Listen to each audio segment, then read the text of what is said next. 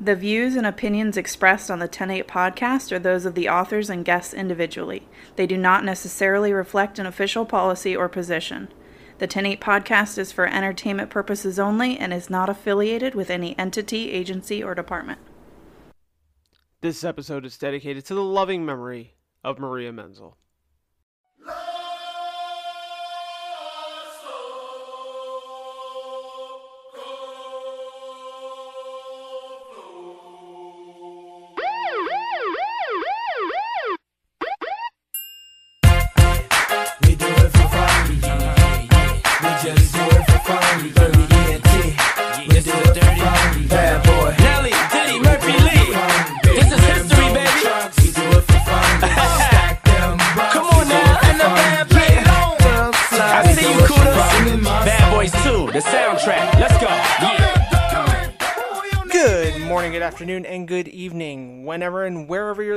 My name is Officer Y, and this is it.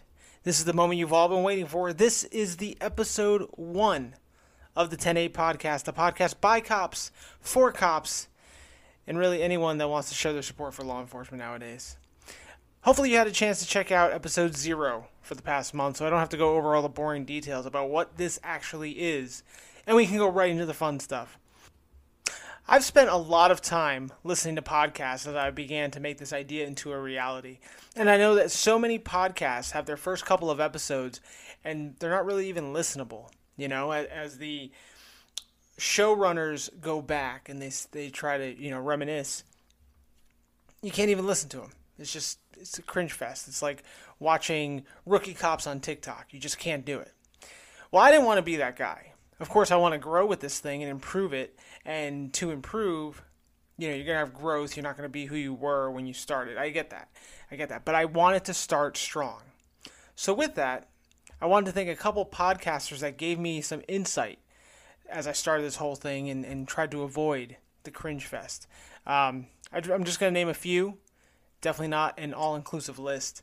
We have Nick from the Roll Call Room podcast, the Hey My Man podcast, which is run by Unit to Back on Instagram, and Ryan Michler from the Order of Man podcast. Um, whether it's been directly or indirectly, or just by listening to the things they've had to offer on their own podcast, they all put me in the right direction and really stopped me from procrastinating on this idea. And that's just on a business side. Of course, my personal life, friends, family, coworkers, girlfriend, dog, all helped me get get my butt up and get to work. So, thank you for all that. Um, today is also a celebration, though. It's a birthday party because it's the one year anniversary of the 108 Memes Instagram page. From someone, me, who was bored in a, in a brand new apartment with no cable, no internet, and I was just sitting on my couch making memes to pass the time. And now I have over 14,000 followers. I have merchandise, and yeah, this podcast. I really want to say thank you to everyone that has reached out over the past year, um, given your support, your insight. You really helped me transform this goofy page into something a little bit more. So if I ever helped you unwind through a crazy day after work, or even get you through a dark time, this podcast, this this experience is for you. I, I really want to thank everyone for I don't know. This is a dream I didn't even know I was having, and it's it's just been a hell of a ride. So I really want to thank everybody. But enough of the sappiness, enough of the thank yous. Now to give you what you came here for. It's now time for the reason you turned on this episode. I told you that I wanted to start strong, and definitely strong I did. Several years ago, while I was working, I decided that I no longer wanted to be a report taker, but rather a case maker. And really, I think that's the role that every cop wants to be when they sign up to be a police officer or a trooper. Well, maybe not a trooper. I'm just kidding. Um, no one wants to take theft reports and crash reports all day. If they did, they would go work for insurance companies. I mean, think about the difference, right? You would be inside all day in the air conditioning. You'd make way more money than a police officer, and the mainstream media and politicians wouldn't demonize you on a daily basis. No, no, no. You signed up to go to the police academy, to wake up early, stand in formation, attend classes, do the PT, learn defensive tactics, get pepper sprayed, take the taser ride because you wanted to catch the bad guy, right? the adrenaline that comes from all that, the the cool car, the cool duty belt, all that stuff. That, that's what it boils down to. To make a cheesy quote a little cheesier, you wanted to hunt the evil that others pretend doesn't exist. Now I know we all make fun of that quote because yeah, it's cheesy as all hell, but let's be honest. When you first put on your uniform day 1, you were pumped. You were excited. You know, listen, it's just you and me right now. You can be honest with yourself. Yeah, you were excited when you put that uniform on. Or how about when you were sitting in the car by yourself for the first time? You threw on your license sirens, you went flying down the street to back up your buddies because they needed help. You got chills. But something may have changed. You lost that motivation, that drive, and that desire. The job started looking a lot more like a job and a lot less like an action movie. I mean, it's kind of hard to feel like a superhero when you've got a records clerk breathing down your neck. Hey, you messed up a citation. Or an evidence clerk. Hey, you didn't tag this right. And then you've got supervisors. You've got your squad mates. Hey, why isn't that guy taking as many calls as I am? You've got prosecutors. Hey, didn't I just arrest this guy last week? Why is he out so quickly? Right? It was a good, solid felony case. I get it. I was in a similar, similar situation until I started making traffic stops that led to more felony arrests. Then the job started becoming fun again. There was really no rhyme or reason to my approach. Hell, for me, uh, proactivity, I, I really thought I needed a, a radar unit, right? I, I thought, you know, sit in a dark stretch of road, run my radar, pull over cars that were speeding by me, and make the big catch, right? That wasn't it. I just kind of wung it. But then a buddy of mine, who's a cop up in Pennsylvania, suggested that I join a Facebook group. So I did. When I joined, I had to submit my police identification and have the site verify me. Which, you know, most police departments, their SOP, their directives, their guidelines, very, very stringent on social media and your police identity. So I was a little nervous by it, but I did it anyway. And that's when I entered Oz. I entered the world of street cop training. The company, in my opinion, that is making policing great again.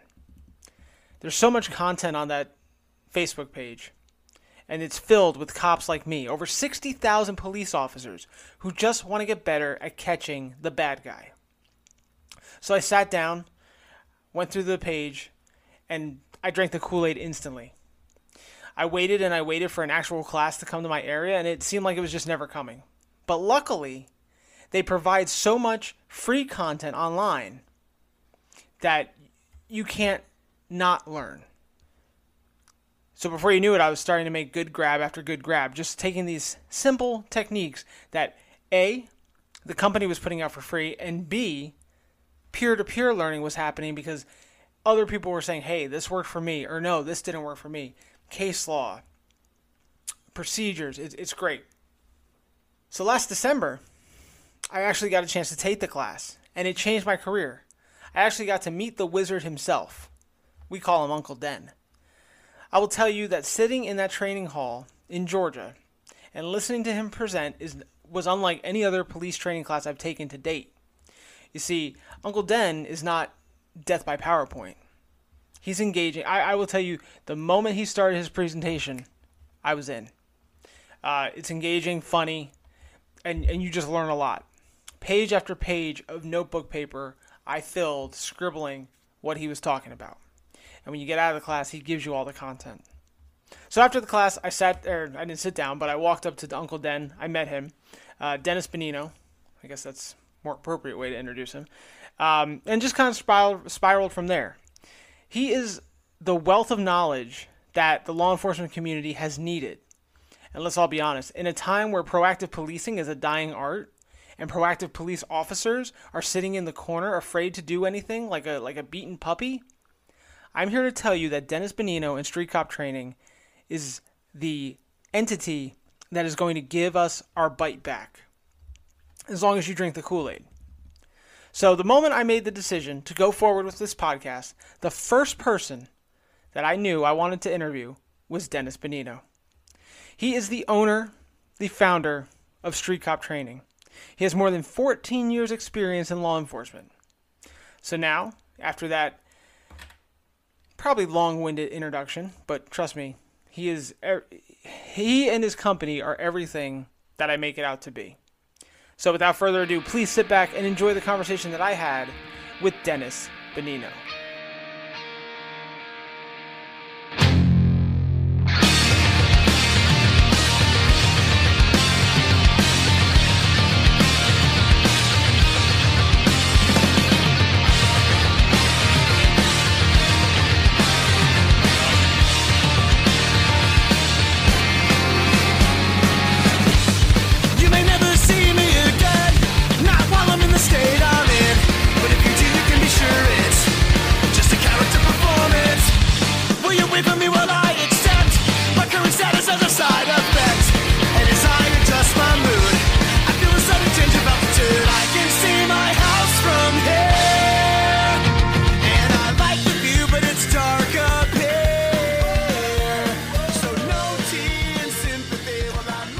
Are back, and we are here with Dennis Benigno from Street Cop Training. How you doing, Dennis? Hello. Um, so you are the owner of Street Cop Training, yeah? I am. So how did Street Cop Training come to be? Ooh, that's a good question. Uh, you know, essentially, I was watching people graduate the academy and having no practical skills, and then going into a field training program with people who gave them not much more than the ability to understand how our reports worked, right? Or how to run a radar unit. So you'd see all these guys and girls coming out of the academy, um, and you know, essentially being lost even after field training, not knowing what to do, and being way behind the cusp of where I think they should have been. And then you see people that would field train with me, and they were, I mean, they were doing far superior to what everybody else was doing. They were just so far ahead on the learning curve because they had gotten uh, practical training uh, on the job. So we would have a lot of people who would want to field train with me. Like getting me as your field training officer was uh, was exciting for somebody graduating the academy. I was told that several times, and um, you know everybody else got stuck with whatever they got dealt, the hand they got dealt. Some other people were okay, you know what I mean. Uh, some guys were really good as well; they did a real nice job. But overall, especially if you were on day work, you really had a horrible field training experience. So I couldn't field train everybody. Then we'd work with other agencies, and I'd watch them doing things that they, uh, you know, like had no clue what they were doing. I mean, police departments essentially not even having the practical sense to understand basic case law and taking action or inaction in the field appropriately. Uh, not because it was malicious, it's because they just didn't have any training. So I recognized that we had some real big issues, and I started to address them, dude. So it was how do I get everybody through my field training program on the things that I found were the most practical, that were important for police officers to know. And that's kind of where it started. I started writing notes on the side of the road of all the things that I felt were important at a uh, for all cops to know. I collected about six months of notes before I actually put pen put, before I put it into a program, and I knew nothing about computers at the time. And uh, that's where it started from. Just a, a thought of like, we need help. Right, right. So did it start off as Street Cop Training, or was it something else at first, or were you just kind of going around and doing in-service trainings? Now, I was doing in-service trainings. We initially um, did a class of about seven of my coworkers. They they agreed to sit through it. Uh, basically, people who were more attracted to what I was doing. You know, not people who were uh, there to collect a paycheck to do the bare minimum. People who were uh, excited to learn more and get into the same kind of dynamic that I was doing. Um, and you know, essentially, I named the company NJ Criminal Interdiction in 2012 when I did my first class. I created an LLC. I was like, oh, I'll name it that. That sounds good. Uh, and then I eventually changed it. So my first class I did there. I did a second one uh, at another venue location. Of course, at that time, administration uh, who pretended to be supportive. Um, it just it was like a pain in the ass to get done. Then I decided, you know what, I'm not going to involve my police department at all, and we moved it over to a fire academy here in Jersey, and I put it out for free for I like 65, 70 people showed up, and I mean it was a hair, a fraction of what it is now. It's completely different, um, but that was the execution. And even after that first one that I did for free, which was intimidating because I never talked to 65 or 70 cops from all different agencies. I didn't know everybody. Right. I don't even know if I knew anybody, to be quite honest with you. And uh, for what it was then, which is a fraction of what it is now, people were like, "Yo, this is great. This is really, really good." Like, so I knew that I just built on it. Now the program has like 5,000 hours into it. Great. So, what was why you said something about your administration not being supportive in the beginning? What was their kickback? Why were they not supportive? Did they not support the proactive side of police work, or Uh, I don't think it was that at that time. Uh, now I understand that it could be that, but um, just because it wasn't the normal thing, and you know, 19 people had to give their opinion on me asking to use a hall and a projector, right? Like everybody had to get their say in what they thought. It was just, it was, it, it, it happened, right? Some people were all for it. Some people were like, oh, I don't know if he could do that. Blah blah blah blah. Like it was just so silly, where everybody's got to have their hand in the pot of decision making, uh, and all over basically nothing. You know. yeah, yeah. So, how did you go from the tradition of or transition, I should say, going from part time doing this while you're working the road to now being at your full time career? Well, uh, I was injured in the line of duty and uh, was forced to retire in 2015. So uh, obviously, God had a plan. At that time, it wasn't something that I thought was going to happen. It did. I made peace with it, um, and now I see why it was done, why it happened, and uh, certainly now having much more impact on the in the world versus uh, being one cop as compared to the attention we have now and the training we're putting out. Right, for sure. I mean, I took your class in Savannah, Georgia. I live in Florida, so I mean that's just showing the scope, and you started it in Jersey. Um, so, what would you say to a rookie cop, maybe fresh out of field training, as to what he should do to get his career off to the right start? Uh, well, let's run through some principles that I would tell people. Mind your own business. Doesn't matter whatever everybody else is doing here. There are going to be a lot of things that are unfair. Worry about you. Don't chase dangling carrots here. If they want you, let them call you. Um, not saying that's the way it's got to be done, but you know, don't don't put yourself out there to, unless you have a fighting chance. Uh, three, decide who you're going to be here. Right? If you're going to be the guy that goes sits at 7-Eleven with the other nine mopes all night long, that's fine. But you have to decide. So if you're trying to do that, because whatever group you magnetize towards or, or find yourself attracted towards, whether it's us who are more proactive or they're good dudes, they just don't want to do anything. Um, and for whatever reasons, that's their that's their business, right? Like we don't get into that debate of oh, they, how come they don't do anything? Let them do what they want to do. We do what we want to do. So, you know, don't forget where you're at, who you're making friends with, who you're palling up with.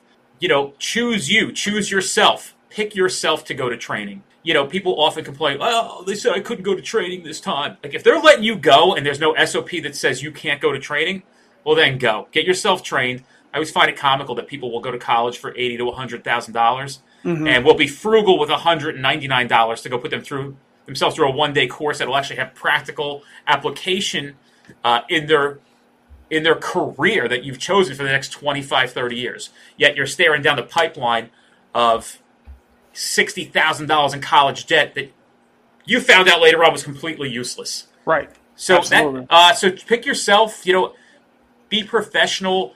Model yourself after the guys and girls that are doing the work that you want to do.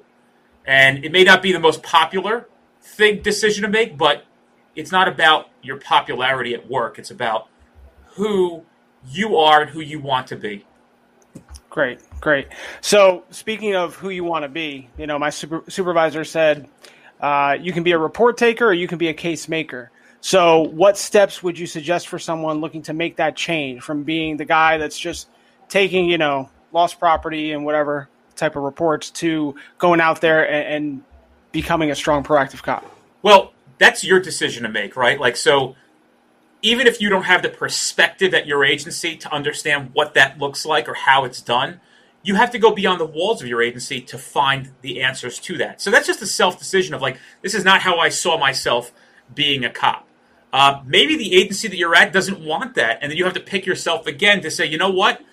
This is not the agency I saw myself working for. It's not lining up what I thought my career would be because you have a lot of years to do, right? 20 to 30 years, depending on where you're at, of police work the variable of happiness while you're doing that is tremendous. So picking yourself. And by the way, now you have the internet. Like, right? There was no street cop training when we started. We had to. Uh, me and a handful of guys that I worked with that wanted to be proactive didn't know what to do. I mean, and um, you know, now you get a cheat sheet. Now you have the ability to get perspective. Uh, but you must seek it out. And not just from us, from all different dynamics and perspectives. So the answer is choose yourself. Okay. Um, what are some mistakes that you find officers may make when becoming or trying to become proactive? I don't think there's any mistakes that uh, aren't worth it. So there's going to be a thousand mistakes you make when you're trying to learn how to do something and do it well. Um, what I can tell you regarding mistakes is do not lose sleep over it. It's part of the process of growing and getting better. I mean, I make mistakes. I say things in class I shouldn't say. I it happens all the time. We're in business. I'm making uh, good decisions and bad decisions. But as I get more time in the field doing this, the better I get at it. Right. So we get. It's just all part of the learning process. Biggest mistake. If I can give anybody advice, one big practical piece of advice: do not act uh, in a in a fashion that would reflect negatively on how you treat people. The nicer you are, the better this job is, and the easier this job is, and the easier it is to absolve yourself from accusations of police misconduct uh, on people that you may have caught engaged criminal activity and now are filing a complaint. Um, you'll get that reputation of somebody who's a good communicator. So the misbehavior of not knowing how to act and thinking that more bravado is the answer is incorrect. Uh, the answer is more kindness. You got to know when you have to take charge of a scene, but generally, 99% of the time, you don't have to be anything less than professional, polite, and friendly. Even those who are committing criminal actions um, will respect and respond completely differently, and you'll achieve a larger objective. Yeah, based on what you were saying, I remember. I think there's a video in the in the Facebook group where you're saying that you arrested a guy for who knows what, and um, he basically even said you were the nicest cop I've ever dealt with. So every, every cop that is the person who's the best cop or one of the best cops their agency is always going to be regarded uh, as somebody who has that ability, that skill to communicate, be polite.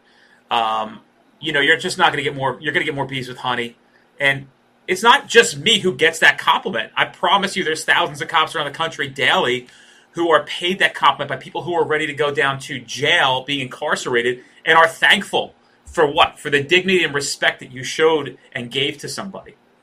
Right, absolutely. Um, so, given the grand scheme of all police work, what do you believe is the importance of proactive policing?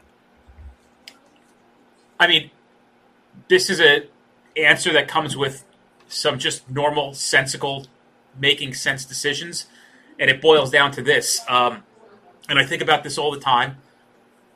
You know, look, there there has to be some availability of police work, right? So you got to make sure you have the right amount of um, resources to to engage in criminal in criminal apprehension.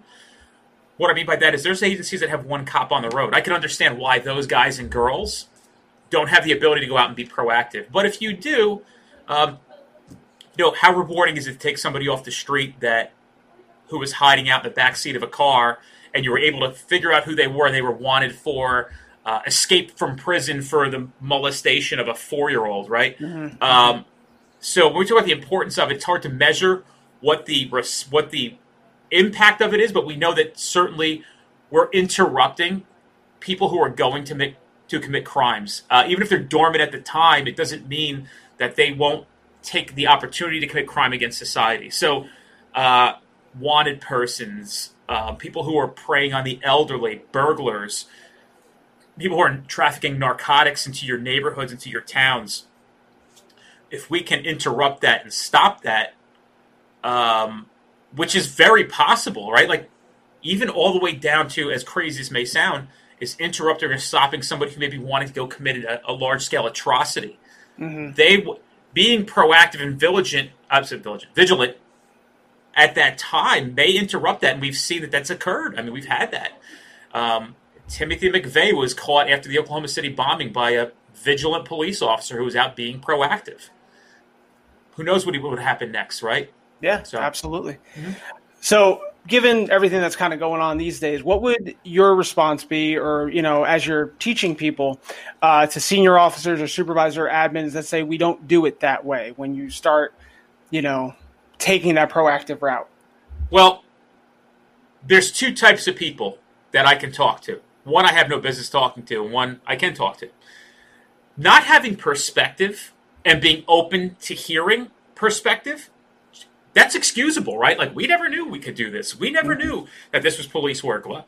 And then the other side of it is closed minded, don't want to hear it. I'm not in the business of trying to sell the unsellable.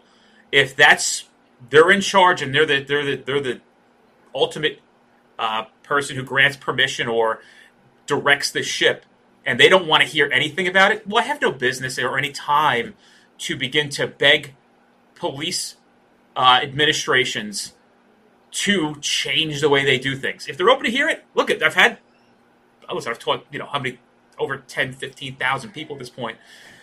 Um, and people do say, "Oh, we didn't know this stuff. We like it. We didn't know. We didn't know. We thought this was that." But then you have the other, the other side of it who are like, "That's not how we do things here."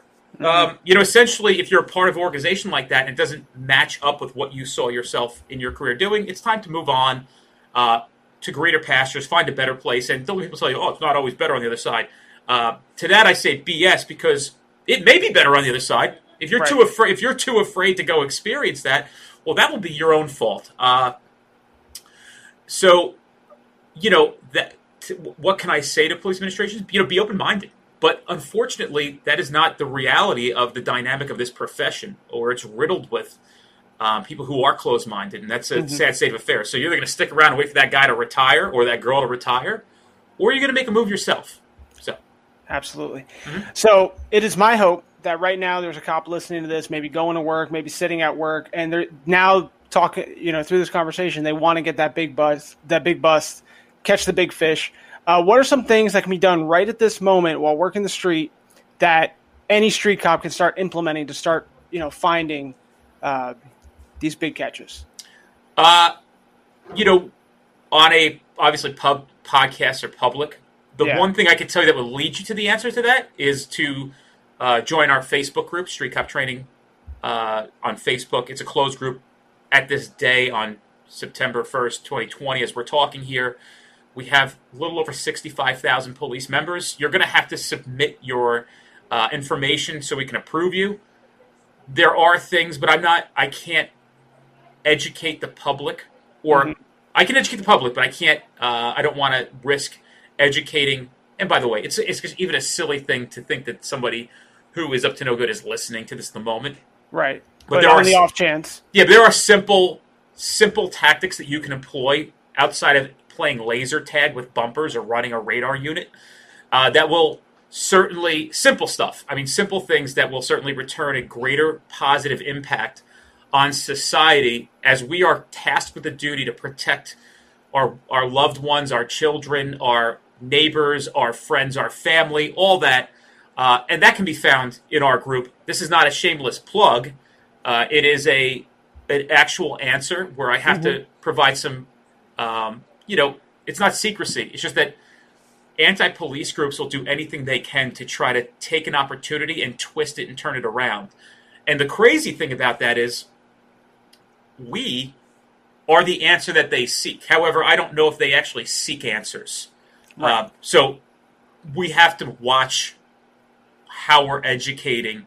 Um, and by the way, I'm not ashamed, or I would expose everything if it came down to it of what we're doing in our platforms and our trading because it's all legitimate. Nothing is wrong. It's just that you know people who are uh, less educated or or not smart could perceive it completely different. And you know everybody's got a platform today, so that would be uh, look. I think the things we talked about prior to this were important, but um, I think joining the group is a good place to start to start And getting perspective. What's that group again? Street Cop Training. So it's facebook.com forward slash Street Cop Training, I believe, or backslash Street Cop Training. Sorry. I'm going to Nope. turn that off. Somebody's at my front door. No, uh, not here. Not here, but um, and then we have a private Instagram page as well. So if you have IG, it's uh, Street Cop LEO would be the one. Please, if you're going to join that one, send us a message with your ID so we can confirm your account and get you in. All we're doing is basically importing everything from Facebook into that. Perfect. Um, all right, so we'll go back to talking about the company and everything. How has COVID shut down and, or affected, or how does the COVID shutdown affected the training, and what adjustments have you made during the shutdown? I mean, we're a business where we go and teach large groups of people in rooms. So obviously, we, we it didn't chop our head off, uh, but it punched us in the in the in the midsection quite a bit. Um, but we're savvy. We got nav, we got savvy. We have online products. We moved to that. Uh, this is more of a business question rather than anything. Um, and we've recognized that there is a there is certainly a dynamic where we were able to get savvy with what we had technology wise rather quickly. And we're actually back in the field now. So there's about six or seven states that are actually hosting full training. We're back in the field doing that. And what we are doing is continuing to film those trainings to implement into a online version. Well, you'll have to be verified as a police officer to take it. So there is an online version of your training. Mm-hmm. Okay. Not only just my training, but probably five or six of our other instructors as well. Okay. And um, what what's your website, just so people know how to, To make it easy, it's streetcop.com. streetcop.com. Perfect. Easy. Easy. And uh, you said there's some other guys running the class or different classes. Can you give a rundown of what classes those are? to not take away from anybody, I will go with. Uh, I have my list over here. We have about 15 people that are waiting to become instructors. Unfortunately, at the moment, the momentum of onboarding more instructors has come to a crawl because there are not many venues to teach at, and there's a whole story behind how that works and and the small training academy that they go through here with us in order to implement the art of training when they do it, not just you know Tim's bullet points on a screen at Death by PowerPoint. Uh, Brad Gilmore teaches a course on high level uh, interdiction hit compartments. Kenny Williams, aka the Red Ninja, uh, he is a uh, interdiction course called Interdiction Mastermind. Rob Ferrero, who's a savage, uh, great, one of the best cops there's ever been uh, in the state of New Jersey. He teaches a class um, identifying criminal vehicles and occupants. We have Tom Rizzo does leadership, Matt Lloyd who does motor vehicle law and fraudulent documents. We have Jeff Smith who does a course called Street Academy, which is uh, has not had enough exposure yet, but when it does get exposed, and the more exposure it gets, I mean, it's it's a it's a hell of a class.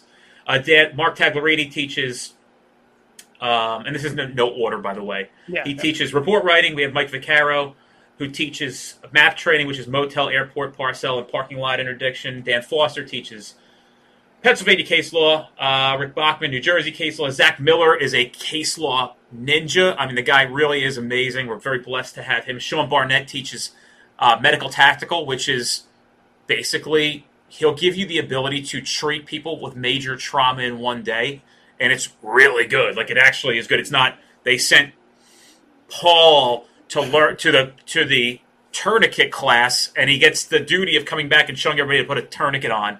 And even though they've offered him a two-hour block, he starts the class with, "All right, guys, we're gonna wrap this up in 20 minutes. It's a piece of cake. Let me show you where to put it. Throw these things in your bag. No, no, no. Barnett goes into great detail, uh, and he's gonna be saving lives. Uh, Brian Kanapka, Mike Brazil, Scott Kivett. We got a bunch of people. We got uh, Brett Williamson coming up. Um, we have a bunch, of, and I'm actually missing some folks on my board over here. It's just a visual for me to the right. Yeah, yeah. So those are some of the instructors that we have. Perfect, perfect. So that's going to wrap up the basic question and answer, uh, talking about street cop and proactive policing. Uh, we're going to wrap up the interview with what I call Signal 3, uh, up by me. That's called a hit and run. So these are going to be very fast fire. Uh, first thing that comes to your head, question and answer. You ready? I'm ready. Okay. Hardest thing you've ever done in law enforcement. Here we go. First question. Uh, what is the proudest moment you've had in law enforcement? Uh, well, you got to give me 10 seconds to think about it because I had a lot of good moments. Um, you know, it's not as sexy and appealing as most people would think it would be, right? It wasn't me like with two ARs on top of a truck, like battling insurgents. Uh, you know, I I had a girl who came up to me at a bar and had thanked me for being very, very empathetic and sympathetic to her young child when her father or grandfather, I think it was her father, um, had gone through a medical episode. And, you know, in the rush of things, while everybody was rushing in, I sat down with her son and played with him in the living room. Uh, we played toys, and I kept his mind and him distracted from what was going on with his grandfather. So uh, she wanted to buy me a drink. She was thankful for what I did, and I said, you know, you don't have to buy. I'll accept, but that's not why I did it. That was one of those moments where, you know, uh, the thought of me being a human more than anything and, and my principles of law enforcement caught me off guard. Uh, I have many, many stories of things that I thought were great accomplishments, but when it comes down to a human aspect of it, I'd say that's the that's the moment that I that came to mind first. Nice. Uh, what would be your dream vacation destination? As crazy as this sounds, uh, I enjoy and love working. So vacation terrifies the hell out of me. I do want to live in South Florida so I can work while I enjoy a oceanfront view in Southwest Florida. So I think that's more of an answer. My dream vacation was to go to a uh, an educational training venue. I've been to something called Sales Machine a while ago. It was put on my Salesforce. That was about four years ago. I saw my personal favorite authors and people who were very, very, very successful speak for two days. That was amazing to me. So I would like to do that for four or five days. Uh, but you know, I have a bunch of kids, so I can't really just Right. disengage and, and go for four or five days. But yeah, that's what I would like to do. As crazy as it sounds, I don't want to like being on a beach drinking a margarita is like the. This may sound nuts, but it's like the craziest thing for me to think about. Right. No, I feel you. Uh, what's your favorite movie? Oh, Step Brothers. Okay. Uh, what is your go-to day off drink? Water. Water. Okay. I don't drink alcohol. And if I do, it's like at a wedding once a year, or if my wife wants to go to Vegas, we drink alcohol while we're there. But outside of that, I don't touch it. Okay. Um, I think I know the answer to this, but back when you were working, what was your favorite on-duty hangout? The place where I sat and watched cars.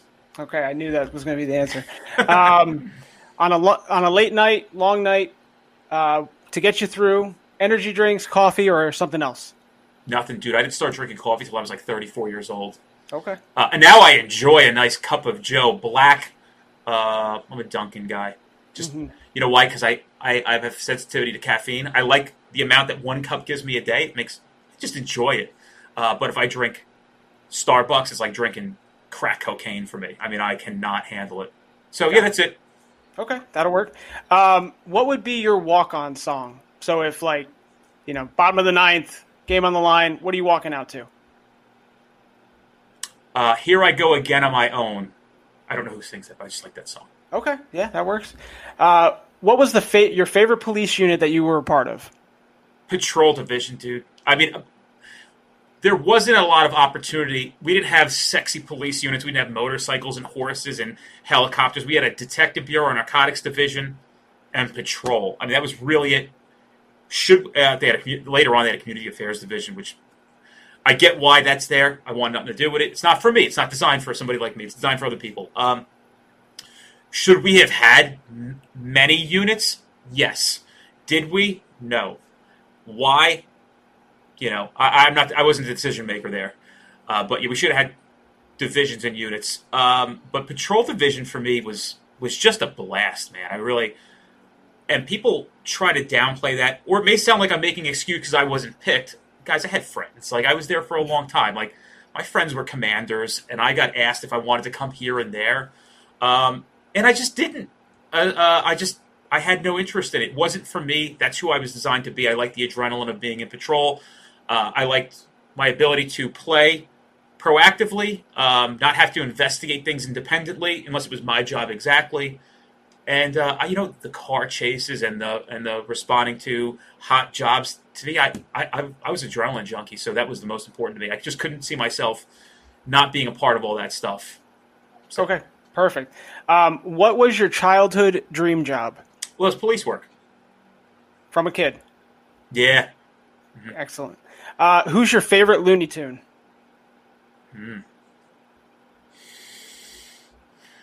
I mean, the, the typical answer goes right to Bugs. Mm-hmm. Uh, I'd like different ones for different reasons, but I'm going to say Bugs Bunny for its Okay. cunningness. That works. What's the best piece of advice anyone has ever given you? You can't make sense to crazy people. Oh, I like this one. My second runner up. Uh, I like this one. Uh, when you begin arguing with an idiot, two idiots appear. That's a good one, especially right now. Yeah. Absolutely. Um, let's see. If you were given a do over, what is something in your life that you would do differently? You know, uh, I'm not somebody who counts the losses. Uh, I, I don't even count the wins. I just I'm just straightforward going. Something I would do differently. Um, you know, I was very young when I became a cop. Uh, I probably this sounds crazy. If I would probably not involve my personal life so much with the police department. What I mean by that is, if I was going to hang out with one or two guys from the PD, but overall, I, I would probably disengage and keep that work life there and have my own personal life uh, differently. Um, so that, that's probably it. I mean, just because your business, no matter what you do, like if you even like have too many drinks and goof around and dance, 200, 500, 1,000 police officers are going to find out what you did last Saturday. Yeah. Uh, and, and that could be negative in your career. Um, so I probably would have not mixed those two things. Okay, perfect. Uh, what is your favorite late night snack? I have just started a diet again. Um, I'm a sucker for anything that uh, is a confectionery with a chocolate flavor to it. I'm just going to give you this one Entenmann's chocolate donuts. You guys have them there in the sticks? Oh, absolutely. Yeah, so I'm going to go with that, but um, right now it's nothing. And it has not been fun. I bet. And the last one, if you were stuck in a foxhole, who would you want to be trapped with to help get you out? Are we talking about brains or are we talking about brawn? We'll go both. For you, I'll give you both. And are we getting out or am I stuck with this dude for a while? Either. Uh, okay. If I had to be stuck with somebody in a hole, Seth Godin, right? Uh, he's a he's a guy. He's an author. He's a, I'm a huge fan of Seth Godin. If I had to get out, Jocko Willink. Okay, perfect. And that concludes Signal 3. You did a great job. And uh, that's going to conclude our interview as a whole. So I want to thank Dennis Benigno for sitting down and having a chat with me.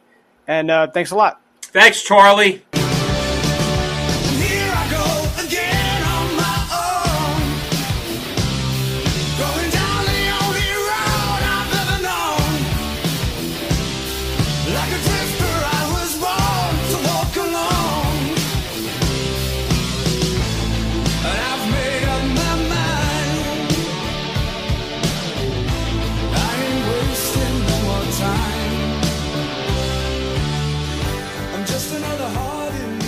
Well, there you go.